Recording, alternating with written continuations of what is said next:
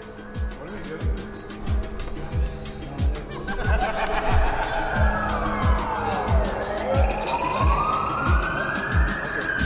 check it out. A whole new generation of young people today who belong nowhere. But I prefer to be an outcast. Third culture kids where the concept of the Dukkan is the, the corner shop or the top right, shop. We are live outside. Hey, yo, what's up, people? What up, nation? It's a revolution of expression. You're tuned into the Dukkan show. Stay tuned in. Arab digital generation is shaping their identity, their creative expression, and their future. So please give a very warm welcome. The Dukkan, the Dukkan, the Dukkan, the Dukkan. What is going on? How y'all feeling? Welcome to your tribe. To kick it off, I feel like it's just one of those things because we, I feel like I know you really well uh, so far from just doing the Ramadan workout sessions together. yeah. Yeah. And like being flagged as Jaffer's sister, which by the way, I feel like I need to have words with Jaffer because like, I think I've seen your younger sister make appearances on his Instagram, but I haven't seen you make as many appearances. So to be That's fair, quite true. you know, I'd like to, to to introduce you to the world the right way. So it just tells like, okay, so yeah, who are you, Rania? What do you do? What's your story? Um, so um, just to touch back on why you don't see me much on on Instagram, it's because I'm his middle. I'm Jaffer's middle sister, essentially. And I one hundred percent have middle child syndrome, okay? Ah. I own it. I embrace it. I love it. I do tend to be camera shy, so it's not like it's not something that I'm really, you know, gung-ho about, as they say. Uh, and that's another reason why you don't see me on his Instagram a whole lot. But so other than me being a middle child, really, um, I'm a therapist by trade, and I, I love what I do, and I love I love the work um, that I do with my clients and with the people that I help out. And I'm an active community member here in Halifax, and and so that's that's kind of what feeds my soul, and and really a lot of my identity is tied to the things that I do within the community and the contributions that I um, that I provide. And I just hope that I'm doing what's right for everyone. And and that's that's me in a nutshell. And of course, I, um, as you may have read in my little bio, I have an affinity for Latin cultures. And so salsa dancing is a pretty big deal in my life. Is there a big salsa community? So when I like, I love like I am a big fan of Latin culture as well, and I don't know if Arab culture and Latin culture.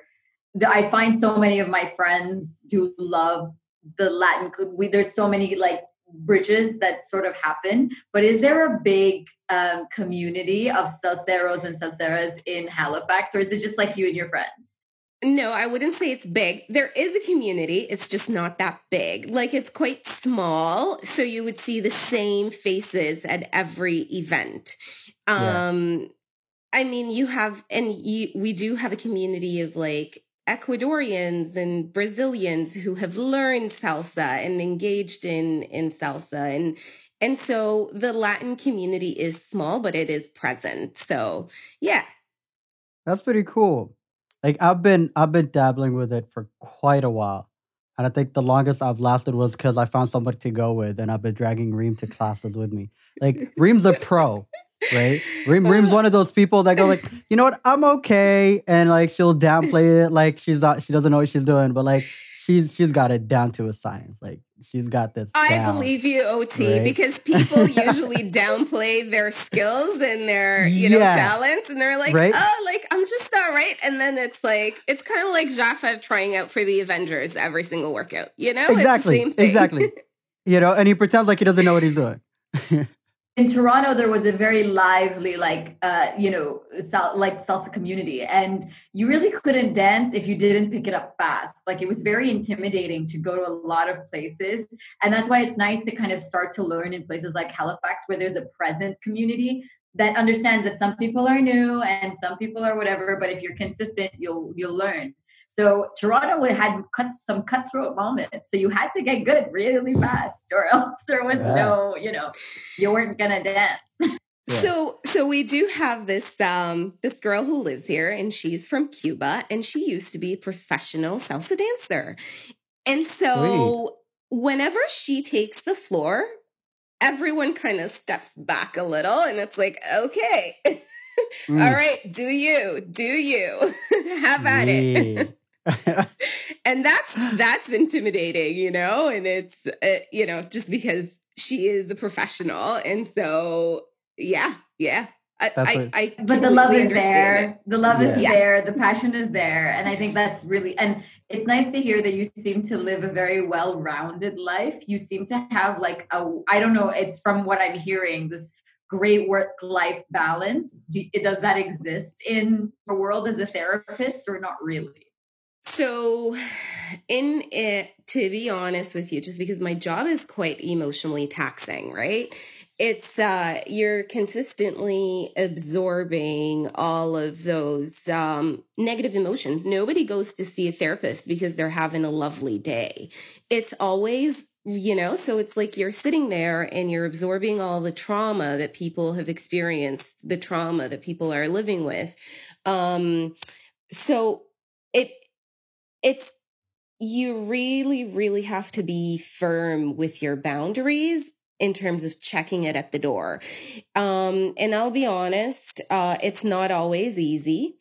Um, so at times it is, it is a challenge, and, and, and you will, as a therapist, experience those dips. And I think, I think as any human being who's just listening to people's sufferings, you will absorb some part of it. And, um, essentially, Um, kind of reflect on the privileges that you have as a human being, as a person who has employment, as a person who is able-bodied, as a person who's all these things. And so, and so it, it does get difficult. And I do try my best to kind of like, okay, like this is me time. This is time to like enjoy my life, enjoy myself, enjoy, you know, and, and I will accept, um, when I'm not feeling so good, I will allow myself to kind of, which is, which is rooted in therapy as well, like in acceptance yes. and commitment mm. therapy. And so allowing for, for those emotions and just to experience those emotions, it's kind of, um, so yeah, long story short is it's not always easy to check it at the door, yeah. but I do my best. It's, it's an everyday practice kind of a thing. Oh my God, I bet. And, and so salsa and dancing is just the, one of the ways to do it, or How how do you how do you cope and how do you deal with uh, emotions? Um, so it really really depends. It was challenging. Well, it still is challenging with COVID and winter, because yep. like we also have to remember where we live, and it's a place that doesn't get a lot of sunshine during the winter months, and we get a lot of snow, and it's cold weather, which means people are not as social. I'm a people's pe- person. So I like being out there. I like talking to people. I like engaging others. Um, and so in the winter time where people are not in the mood because of the winter blues or what have you, it becomes a little more challenging. So you have to like purposely find things to kind of engage in, whether it's whether it's like a salsa night or the movie theater, but you really have to kind of be purposeful in your actions. Yeah. In the summertime, mm. it gets a little bit easier, but with COVID, that kind of dampened things a little bit. And so where you could just typically go and have a walk at the waterfront, it wasn't a thing in the last few months, right? So you couldn't just go yeah. and just unload and, and just give it to the ocean, throw your sorrows and your burdens to the ocean. And that, that wasn't happening. Um, but again, it's, it's that reminder where it's like, okay, like this is the time where we have to really engage in radical acceptance, where it is what it is. It's a pandemic. It's, it's happening. And so we did our best. Can we talk a little more about radical acceptance? Because yes. um, you live in Halifax, but we are living in Dubai, and what we find, and we, you know, the work that we do on the Dukkan show is sort of a portal to the rest of the Arab world. And what, and, and I'm sure you kind of straddle both worlds, know, you know, being an Arab yourself.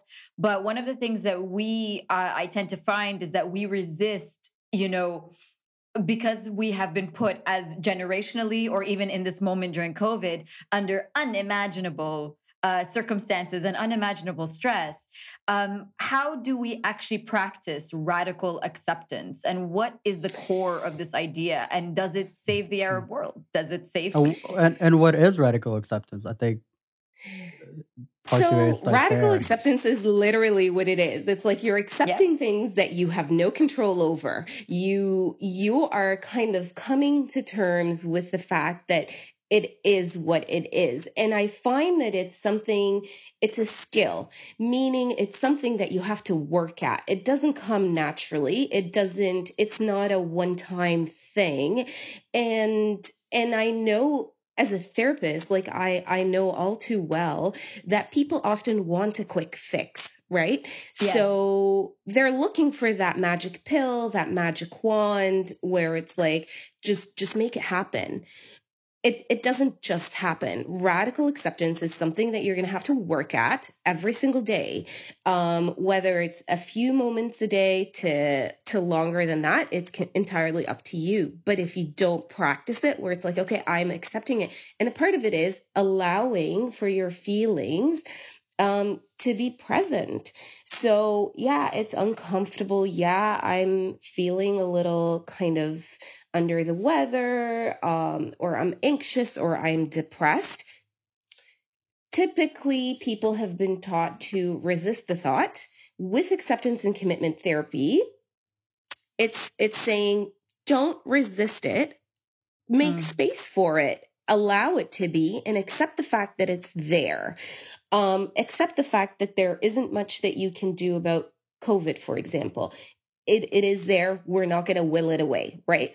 And so, and so you make space for those feelings that you have, whether they're anger or frustrations or whatever.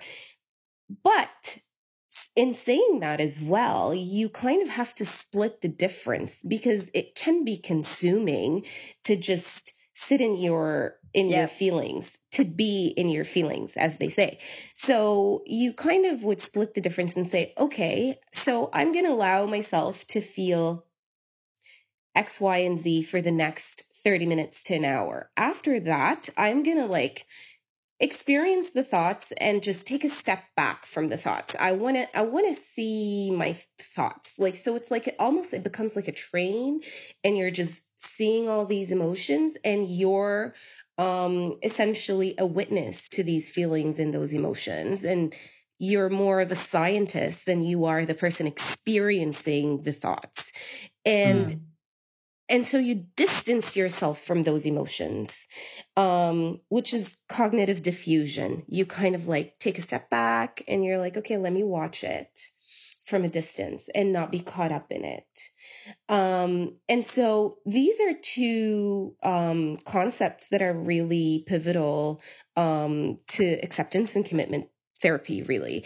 Um, and and and again, like, it's not something that you're going to be able to master on the first try. You might have to work on the yeah. on accepting your feelings and then working your way up to distancing yourself from them. But initially, it's it's that practice. It's that allowance. Okay, I'm anxious. I'm not fighting it. I'm embracing it. My heart rate is elevated. My palms are sweaty. Um, I'm feeling a bit thirsty. Pay attention to like your physical cues that are that are just there. What what are you? Being present in the moment is another big thing um, for ACT. And, and I find people don't do enough of that. We live in the world of autopilot. Everything yes. is like, right? And so it's like we're constantly like doing things and we're not even present. We're like somewhere else. And and that's that's not healthy. Definitely. So, and I but no. I, I wonder about so I wonder about the the and this is probably not the popular opinion, but I wonder about the the effects of the world is in quarantine in different ways, whether mm-hmm. you've been able to return back to work or you've been able to, or you are still under, you know, um, a self-quarantine or a lockdown, depending on your country. Um, I, as we emerge from kind of the dust of, of what is happening, you know, to this new world, um, that doesn't allow for us to have human contact the way that we do. So a hug now is this very charged statement of some sort, or very dangerous statement of some sort in some ways. Um, are you finding through your clients or through what you're seeing that the world is changing in that way, or are we intrinsically just the same? No, I definitely think we're changing quite drastically as well. And I think people are experiencing a lot of anxieties to this post-COVID era, where it's like people are now uh, worrying about taking the bus, worrying about people yep. even looking at them. Like I know, I know when I'm at the supermarket, people look away. It's like you're not going to catch it by sight, right? So yeah. I, like seriously, and so I feel that um, people are becoming very irrational, which is, you know, typical anxiety. It is an irrational yeah. fear. And, and, and to be frank, I'm, I am a bit worried about how people will work towards their healing and if they're going to want mm-hmm. to work towards that.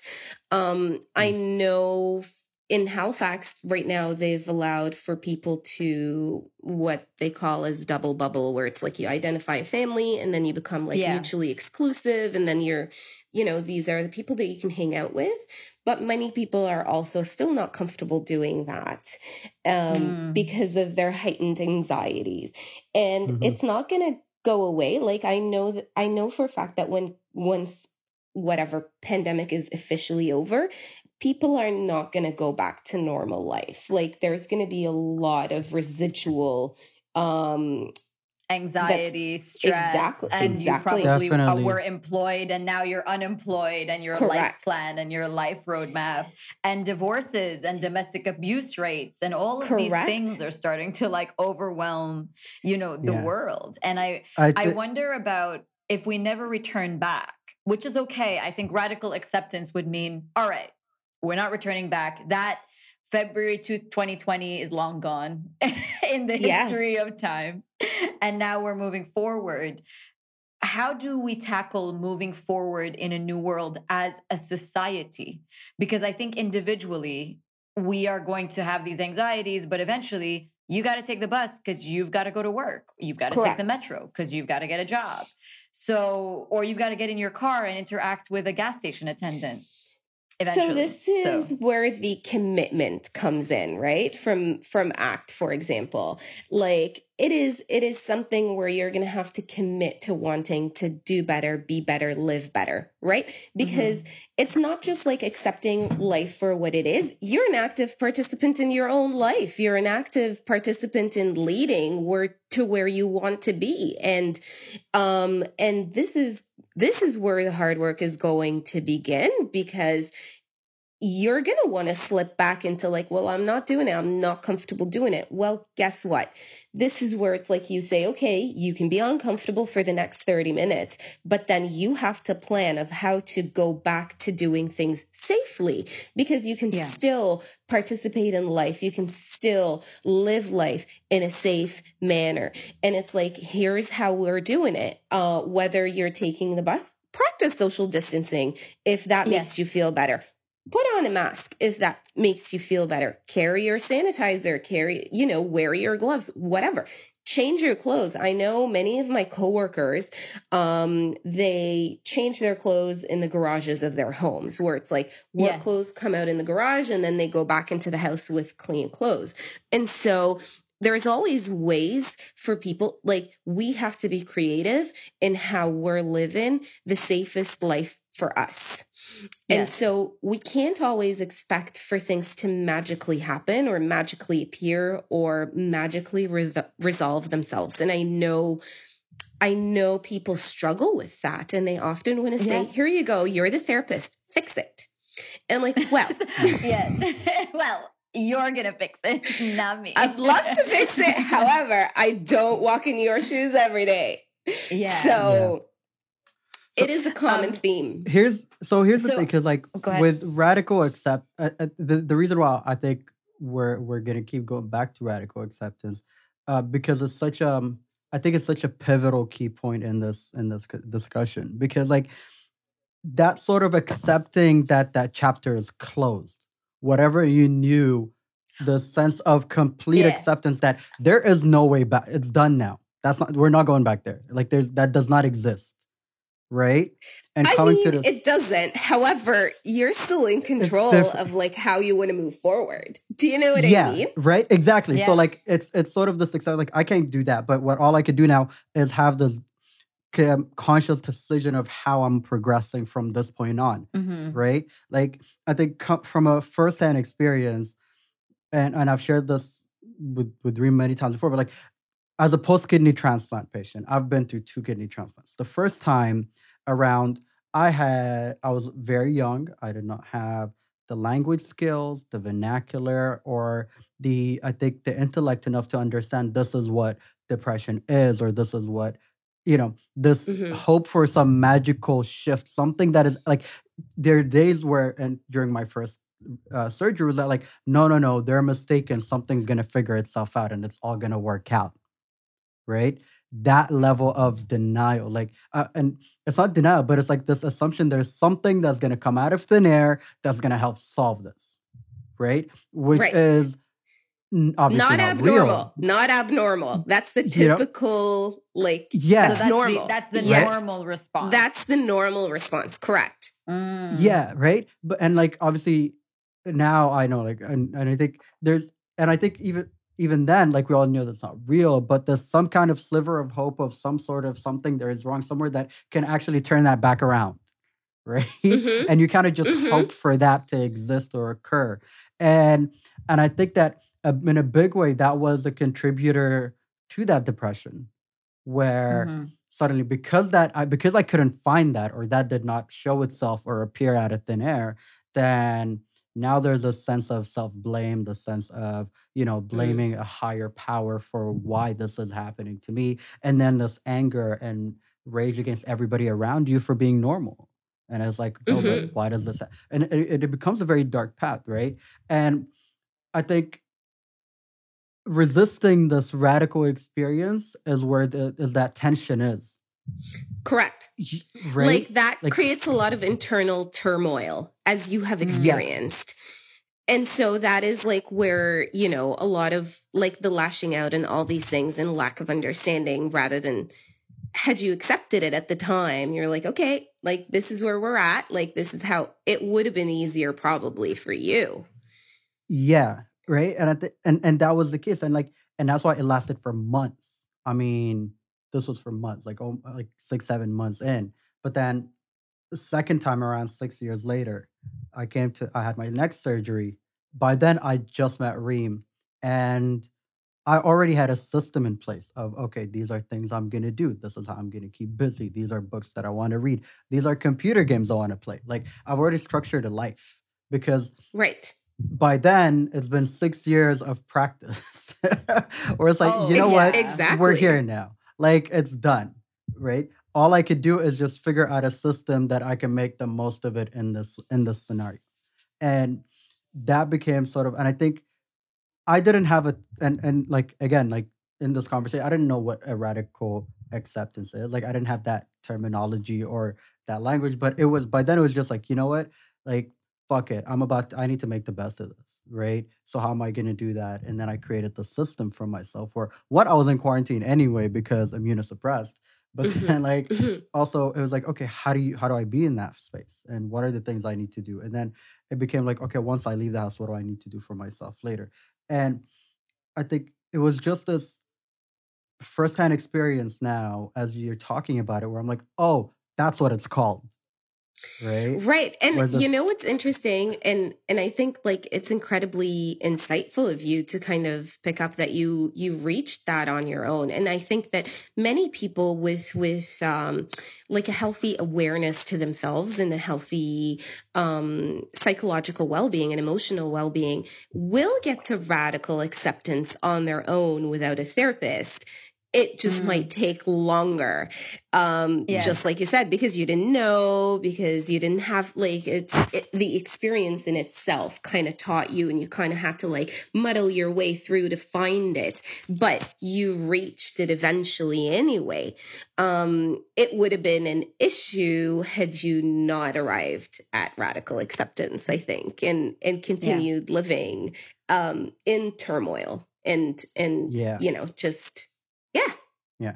And and it had to end, um, and obviously, like, it had to end sooner than later at that time. Like, um, and I think maybe what I would like to know now is, like, for those who are struggling with it today, like, how can they reach there faster or sooner? Because we're, as we were saying, like, whatever this new normal is, it's not the way it used to be. People are having all their, you know, we you got to social distance, you got to wear a mask or change your clothes at the garage if that makes you feel better. Like when mm-hmm. I go to the, now when I go to the supermarkets, I do the same. Like, you know, as soon as I come home, I have a bag of clothes right behind the door that I'll change into. And then I'll put, to put my old clothes in the bag, right? Like I started right. to create these exercises for myself as well. So, you know, in that practice, I think that like, but because we've accepted it, right? So that's why we've adopted these new norms and these new behaviors. Right.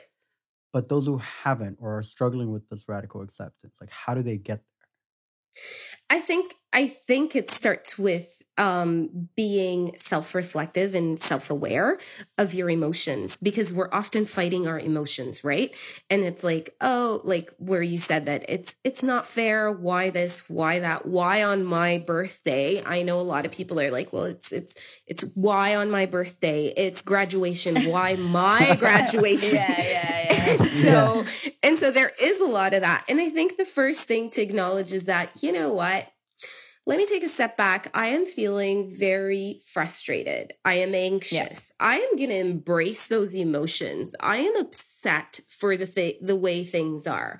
And I think up until you, you accept the way you're feeling, you're not going to get anywhere, because you're going to mm-hmm. have to, like, you're constantly in that, like, um, internal conflict with yourself. Well, why me? F this shit, F that shit. Like, I am just going to do this and that and the other to, to change how I feel. Well, I'm going to go hang out with my, my buddies and my classmates because it's not fit. Okay, so let's accept where we're at. Let us sit here and allow for yeah. our emotions. I'm super angry and I'm super pissed off. I want to scream and yell into the pillow. People often feel that they still have to taper their emotions because it's inappropriate to express them. You can yes. still express them in a safe manner. You want to yell at the top of your lungs? Sure. Put your head in a pillow and do it. It might make you feel better. You want to bawl your eyes out? Go for it. Why not? It's frustrating. Embrace your feelings. Embrace your emotions. And I think that will kind of turn it around where it's like, okay, like I am taking this hour to self-soothe. I am taking this hour to, to sit in my own sorrow and feel sorry for myself. It's okay. Mm. That is yeah. perfectly acceptable. But Absolutely. Then don't let it take over your life. This is where it becomes, okay, moving forward, how do you plot your life? Right? And so, and so I think that's an important concept, because people assume that, okay, so I screamed and I yelled and I'm still frustrated. Yes. But mm-hmm. then like it what? didn't fix it. It, it didn't yeah. fix it. COVID. It's still here. It's still here. It just probably gave you um, an outlet to release those yes. feelings. Um, and that's what you kind of have to be aware. So be present and in the moment. This is where I want to be next year. So, and mm-hmm. I know like, and on, on, on a personal level, I know my mother, for example, she struggles with radical acceptance a lot. Especially where mm. I'm in Canada and my sister's in California, we're yes. really far, right? So it's it's an everyday conversation. Oh, when are when when are international borders opening? Right. And And so um, that's that's one thing that's been happening. And so she's not really um, sorry, I just have to put my iPad in. She's definitely not ready. And I think that that's been and that's been a, a constant struggle with her in terms of like accepting mm-hmm. her emotions.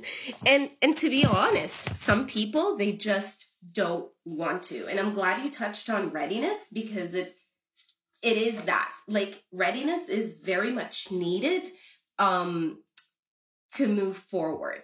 It's like, are you willing to do the work that's needed to change your emotions and your feelings in your life, if that makes sense?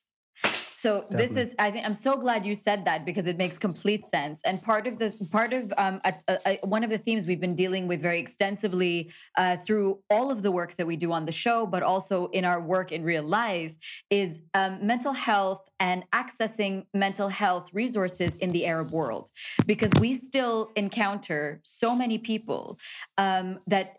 feel that this is not something, this is for crazy people. Like, genuinely, right. there's a, there's still this like backward mentality, and I'm gonna say it like it is backward.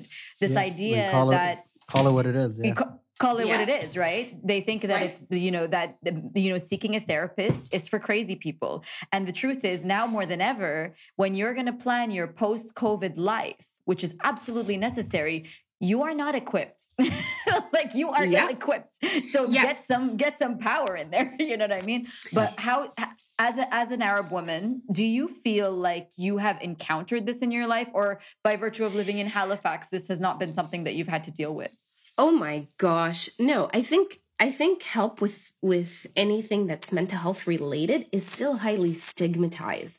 It's more accepted really? okay. here, but it's still highly yeah. stigmatized, where it's like, well, what are you trying to imply? I'm fine. I'm fine. And like, clearly yes. you're not fine.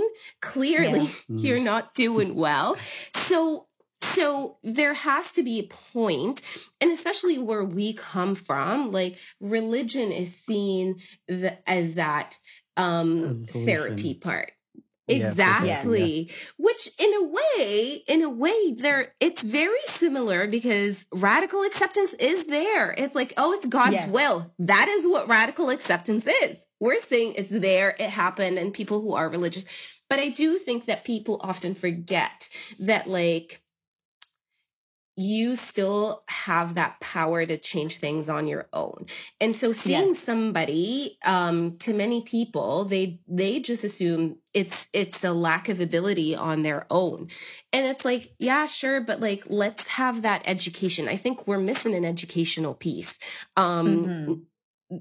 there more so than here, because here I think there's more and more awareness that's happening, whether it's like mental health month, mental health week, whatever.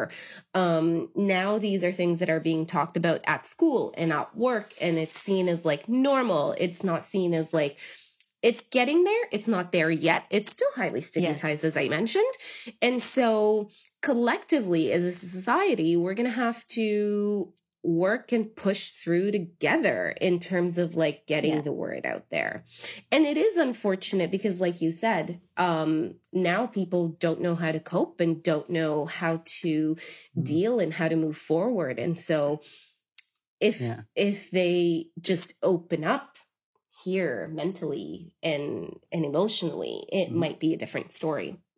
Yeah. And I think that like, that that's part of the concern, because I mean, maybe the U A E and Dubai is uh, is a, a lot more progressive than some of the countries yeah. in the region, in the sense that part of, you know, um, part of COVID testing and coping with COVID now, you hear the ads on radio, you hear, you see it on social media, where they started hotlines and support lines and support groups for yes, mental health. That's right? pretty awesome. And before COVID, that was, that was not a conversation you'd see so publicly.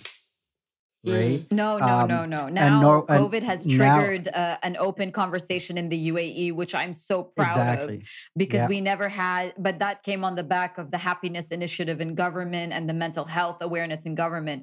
But when I speak yeah. about the Khalij or even the Arab world as a whole, we're really behind. And I think people are getting really badly hurt. Um, and that frustration of being unable to mobilize within communities and get the support that you need. Um, this is something that I'm hoping we can find a way, uh, you know, find some more solutions that maybe we could implement. Uh, Rania, do you do any work abroad, or is it very much inter-community work that you do? No, I, okay, so funny you ask, because I do have a few teleclients in Dubai. so, oh, wonderful. No, I'm glad. Yeah. Okay, so someone okay. so someone can see, would some, would you be open to having any more clients, or at the oh, moment do, are you... No, I'm very, oh, okay, a part of it is, like, I'm very oriented to, you know, like, I have an anti-oppressive lens that I practice out of. And so, like, I do sincerely believe that, like, um, helping others is not an option. It's a duty. It's a moral obligation. Mm-hmm. And, and so I'm quite open to speaking with people, because the last thing I need is to hear is that someone is struggling and maybe they engaged in self-harm, or they suicided, yeah. or whatever. Um, suicide is another thing that people don't talk about in, in the middle. And I find that very, um, yeah. you know, I get it. It's taboo. It's not okay, but it's taboo everywhere. Like, suicide is not a comfortable conversation. Um, no. men- neither is mental health, neither is race, neither is poverty. Like, and if you want to cause, like, if you want to induce change, then you're going to have to start talking about things. And so, yeah. Yeah, and that's where it's at. And so, I completely but, agree. And I think that that's that's the key to building those bridges, because I think that as well there is so much value in having somebody like you that people can access, because you don't know anyone here, so they're not going to bump into you in Dubai exactly. Mall or you know exactly. What I mean? So exactly. Uh, there is because there is that anxiety yeah. of what will the neighbors think. That's still very much a part of the Arab world, and you know what will the exactly. family think that you're going yeah. that you're cra- that you've gone crazy and gone yeah. to a therapist, like genuinely. Right. And you know what? Like, it actually makes me sad, because we don't have the same outlook going to the dentist, or going to a massage no. therapist, or going to um, the doctors, you know. And if you're going to the doctor, you're likely to be sick, but you don't think of it as, what are the neighbors going to think of my illness? You just do it, because you know that that's what's best for you. So mm-hmm. yes. why don't we treat invisible illnesses the same way? I don't know. Uh, well, yeah. I think that I that's th- part of our the other generational thing is that, responsibility. Yeah. And like, there, there's this other point that I, I, I, I think I see it in as a, as a Sudanese part of the conversation as well. Because like, there are people um, that are trying to push for um, therapy and mental awareness within Sudan and as a Sudanese context. And they are fighting this uphill battle, and shout out to them, because that is not easy. Mm. Um, and one of the things I've seen people always uh, flag or kind of point out as an issue is that, yeah, but that's for rich people. Mm. It isn't accessible. Right? That's true. It's yeah. quite prohibitive, the cost of therapy here. Um, exactly. I would have to say. Here but I think well, online resources. Like, private practices here do charge quite a bit of money. However, I think the difference is over here, like I, where I work um, is community-based. And so the services mm-hmm. are free for those who can't access them. And so, mm. and this is where like community building starts to happen, which I think like yeah. is an obligation. So I do, like, I do urge therapists who are in the U A E to kind of like allow for pro bono work. And I know like a lot of people mm-hmm. do have uh, health insurance as a part of, um, as a part of their employment. However, um, it's not always enough. So if they're covering, for example, I don't know, a thousand dirhams, that's not enough for brief therapy. Brief therapy is about six to twelve sessions, which I think is, is pretty reasonable if, if twelve sessions can be covered, but not everyone's going to have that in their insurance plan. And so fair enough. No. I do like, I would urge, um, like people to be more active in, in building their own communities if they want a healthy community, um, which I'm sure people do. So. Yeah. I think that, yeah, definitely. In, in, in the U A E, I think like, as we said, like now you have these hotlines because there's a, the mm. COVID kind of started that conversation, and that is government funded and supported. But, you know, it's just, yeah, like places like Sudan or other countries in the Middle East where that that's like a bit of a difficult Uh, or inaccessible uh, service, right? Mm-hmm. Um, I mean, and to be honest, pre-COVID, like I looked into um, going to therapy here a few times, and it was cheaper for me to get it, um, what is it called? Like um, teleconsultation, right? To get it online, mm-hmm. as opposed to going to a therapist in Dubai. Because for the most part, at least ninety percent of insurance is not going to cover it for you, right? So then that is such a high margin that's going to come out of pocket. Um, mm-hmm. and, and I think that dissuades a lot of people from seeking it.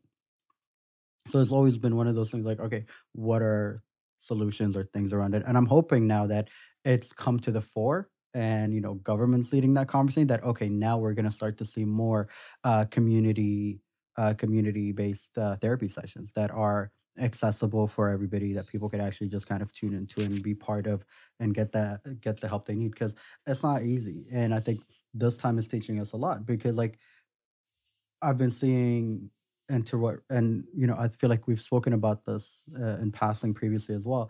But the idea that some people are locked with a predator at home, exactly, like, yes. locked down and quarantine, and like, how do you how do you deal with that? And where do you go? And who do you talk to? And like, you know, because you know you're yeah you know you're not stuck at home. You're safe at home is true when you're not with a predator. Then once yes. you're there, like, you know, what do you do then? And where do you go? And how, like, I feel like I'm, I'm boggled by that thought. Like, I, I don't even know how to process how to that. process like, it. What can I yeah. say to people? Yeah. So it's it's definitely uh, COVID definitely created a lot of challenges in in that sense, where it's like people used to escape from like abusive partners or abusive parents by going to school, hanging out with friends, and and just like finding their own safety outside of home, where they have to spend mm-hmm. as little time as possible at home, right? And so COVID comes along and it's like it it kiboshed the whole thing. And so um, now we're we're seeing a lot of that, and where shelters are actually also struggling with taking people in, because how do you practice yes. social distancing within uh, mm. a shelter, right? So yes. this is, it has proven to be a huge challenge. However, um, if you're going to be like, in, in my opinion, if you're living with somebody who could potentially seriously hurt you physically, you might as well leave and take your chances with COVID, because with COVID, you still know how to protect yourself in terms of yeah. like washing the hands or wearing a mask. However, with somebody who's physically abusive. So that's always like been my my thing to tell to clients. It's like, nope, if it's not safe at home, you need to go to the shelter immediately. You need to go mm-hmm. find a person. Take your chances with COVID better than taking your chances with somebody who's unhinged, right? And mm. so, and easier said than done. It takes the of average course. abused woman seven tries to actually leave permanently. Oh, wow. Women, yes. oh, yes, it's it's a pretty yes. big deal. And so it's, there's it's, there's so God, much intertwined in the relationship. And to yeah. be honest with you, it's a relationship that is um, one of codependence by the time Correct. usually that you are in, in this abuse. My, not only did I see it with my mother, I was in the situation myself, uh, obviously, because it's generational and you model it and you learn these things until you Correct. can get a therapist and, uh, you know, work your way out of it. And find the strength um, the tr- to do it. Yeah. Yeah, yeah. And so the truth is that my mom tried to leave in many different countries at different times. To count the number of attempts, it would would probably send me into like some kind of bad space. But I know for mm. a number of times when she was in, in Iraq or when she was in Kuwait, she went to the police and they said, you know what, go home. Stop, stop being, you know, they would not, t- there, there, there wasn't that language then in the eighties of, you know, protecting her or the children. Uh, you were your husband's, and you had your husband would, you know, is is yours, and you have to deal with that. But in Canada, what was interesting, and I and this is something that I will always carry with me, uh, was that she was protected. And so when she did say that there was something uh, that was happening, and she called the police, there was an opportunity for her to actually get separated from him. Of course, this creates another explosion, and you Correct. are going to get retaliation on all of that. But at least there's a break from whatever that moment is. However, time and time and time again, you, you learn it in law school, you learn it in therapy, you learn it everywhere.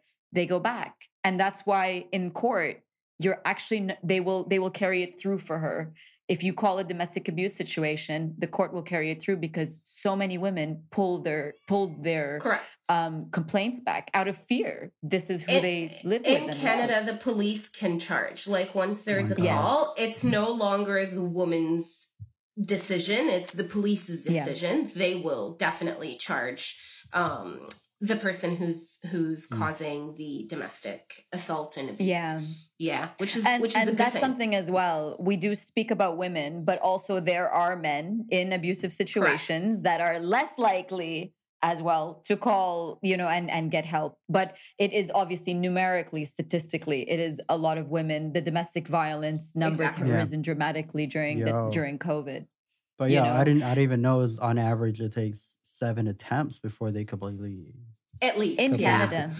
Yeah. yeah. Oh, in the in Middle Canada East, it's too. a whole different yeah. ballgame. Oh, in the Middle East, it, like, I can't, I don't think I could even fathom. Because, like, out here, you know, if it's, if it's the other way, if it's men being abused, there's this definite, what would people think? What would the neighbor think? So they're not even going to, like, they're never, they won't even acknowledge it. Like, it, there's no right? acknowledgement. No. Like, no, yo, no. that in itself is a whole different ballgame. But then, you know, woman being in that space, it's kind of, you know, similar to what your mom went through in a lot of ways where it's yeah. like, y'all just got home or sometimes like the families would get involved. Like even men. her, yes, even like her, like we, we've seen this with a few cases and people knew like, or even her family would be like, yo, no, you got to get involved. You got to come. Um, and we're like, no, you got to go back to your man. You guys got to make this work. And like, so her yes. not getting support from her fa- immediate family either. And like, it's, it's very tense uh, situations out here, but like, I can I can't even imagine if it's seven averages seven times in Canada. What would it be like in the Middle East? Well, I think that there's there, but th- that said, there are shelters here. You sorry, there is there are avenues you can pursue here as a woman if you would like. You know, there is a divorce practice that is not heavily skewed one way or another. It is a fair practice here. However, you mm-hmm. have to make that decision that you are going to leave. That this is no longer a place for you um, to grow and to be healthy. And um, you know, I do encourage anybody who is in that situation to practice the radical ac- acceptance that things would be better out there, because right yeah. now you might get you mm. might get severely damaged, yes. emotionally damaged, and killed possibly at home. So For go, sure. you know. It go go wherever it's safer. And that analysis is a very challenging analysis for a woman in a matter, you know, in a situation of battery.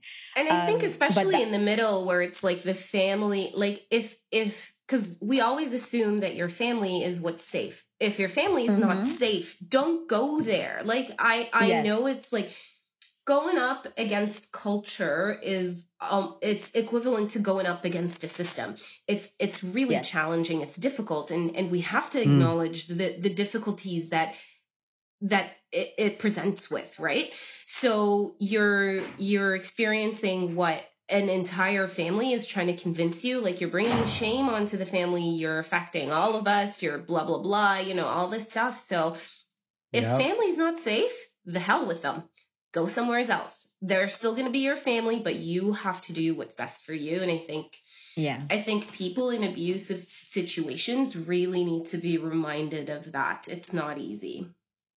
Absolutely. And I think that's, that's, and that's where it's very important to have accessible, um, you know, uh, mental health care, because that's usually where you find the answer. It's not going to be in a doctor's office who's, you know, fixing your leg. It's somebody who's there to handle the mental health issues that you're going through because you're in an, an, an unimaginable situation. Yeah. So once again, yeah. the word un- unprecedented bandied around, like it's, you know, the headline of today. But the truth is, if you find find yourself in a really difficult situation, uh, reach, reach ev- almost every community I know does have resources for women and men who are um, in circumstances of abuse, but you do have to take the power in your hands and seek out, you know, help and decide that it's going to yeah. change moving forward, um, you know, yeah. and Definitely. So with that said, Rania, where are there resources that people can access specifically for COVID or, you know, for radical acceptance, as we were talking about? Are there resources that people can access that you um, recommend that they read or listen to um, just to kind of get more acquainted with the concept as we try and figure out the post-pandemic world? Definitely. There's also like Russ Harris, um, the father of ACT, as they say. Um, he kind of came up with a resource about um, facing COVID. And um, mm-hmm. so that was like a good type of um, summary of, of how to use ACT therapy with COVID. And and okay. it is a lot of that. So I, I'm happy to send off a few links if, if there's anywhere that you guys can post them. I will share them with you. Yes, and please. I think it would be good for folks to kind of uh, take it upon themselves to research and read through things. Um, that's also yeah. something I'm a huge fan of, is just like the information is out there. Sometimes mm-hmm. it is challenging figuring out what, um, like what's worthy and what's not. Uh, that is a, the struggle with information just being all out there. Um, mm-hmm. but, but there are, there are things out there that you can read. There's YouTube videos. I'm a huge fan of YouTube videos for those who don't enjoy reading, because let's be yes. real. There's, a, there's yeah. a lot of folks who are like, I don't want to read this. Like, this is way too much. Yeah. Maybe, maybe they struggle with like dyslexia or mm-hmm. whatever it is, A D H D, what have you. So I do think YouTube videos are a good way to go. And there's, Um, it's just making sure that you're clicking on, you know, the appropriate, um, links and, and content mm-hmm. that's legitimate. And it's not just like made up from somebody who's, uh, from the side of the street, as they say. Yeah. Some guy, some, some guy, guy, some rando, some rando. Yeah. So yeah, no, I'm happy to share those share links. That. Yes, please. Yeah. I shall. And I, and I know that for, for the U A E, there is the, um, there are resources like the, the Dubai Foundation for Women and Children, where yes. they have hotlines that people could reach out to as well here. Um, so, you know, and there, and from what I've seen and uh, read around, is that they have um, quite discrete processes to help protect people. Which, which you I need, because uh, what will the people it, think? You know? Yeah, right. right. But we yeah, need that, to get away from that. We need to fight right? the whole we concept of yeah. what people think. Let's just put it in the light. Yeah. Let's just put it in the like, light. I'm like, yeah. let's just, I think it's, let's it's, just. It's the discrete processes for what the people think, but also I think within that situation itself, like how do you, how do you complain but then not be fearful for your life, and, you know, trying to deal with for that sure. as well until you're actually out of the situation. Um, So these systems, alhamdulillah, these systems we've got here for sure are, are great. Uh, but definitely, and the resources you have, please share those.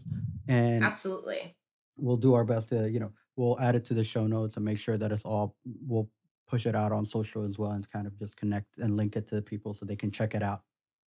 Absolutely. And I just want to also mention, just so that, because it is kind of important for mental health, is to kind mm-hmm. of be present in the moment and practicing mindfulness, because I know we didn't get mm-hmm. to touch on that a whole lot, but Um, I do want to stress the importance oh, of let's it. Do it. Let's go into like, it.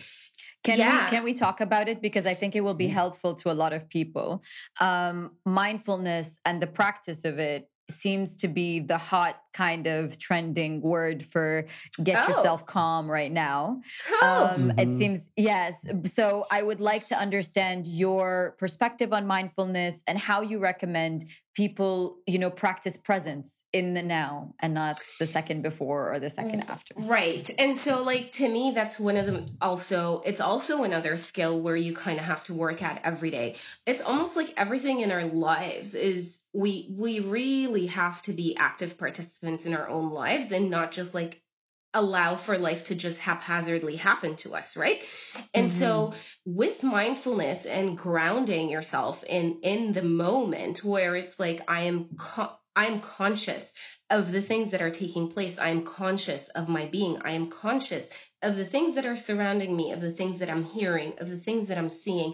And you would need to, in order to achieve mindfulness, which is well rooted in many religious practices, Buddhism, Islam, Christianity, the, the works, like it is um, cultural, mm-hmm. culturally rooted. We just never mastered it, sadly. Mm-hmm. And so uh, because it's, we're just expecting for it to happen. So how often do you walk around and think about the items that you're touching? Maybe less so with COVID now, we're not touching a whole lot, but I'm not touching anything. Right. But it's like the keyboard, for example, how does that yes. feel? Like how, how conscious are you? Cause we often go through life and it's like, we can't even describe certain things that we might be using every day because we're so yes. absent.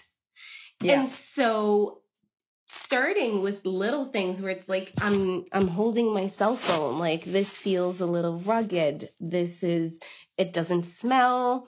It looks pink. And it's just like really analyzing um, the objects that surround you, the feelings. How am I feeling in this moment? Oh, how am I feeling in this conversation with the Dukkan family? And it's like, oh, like this is this is a great conversation. This is this these are the emotions that I'm experiencing. Um, and so just like trying to practice like grounding um, techniques mm-hmm. where you're able to, for example, name five things that you can see, um, name four things that you can uh, touch, name um, three things that you can hear, name two things that you can smell, name one thing that you can taste.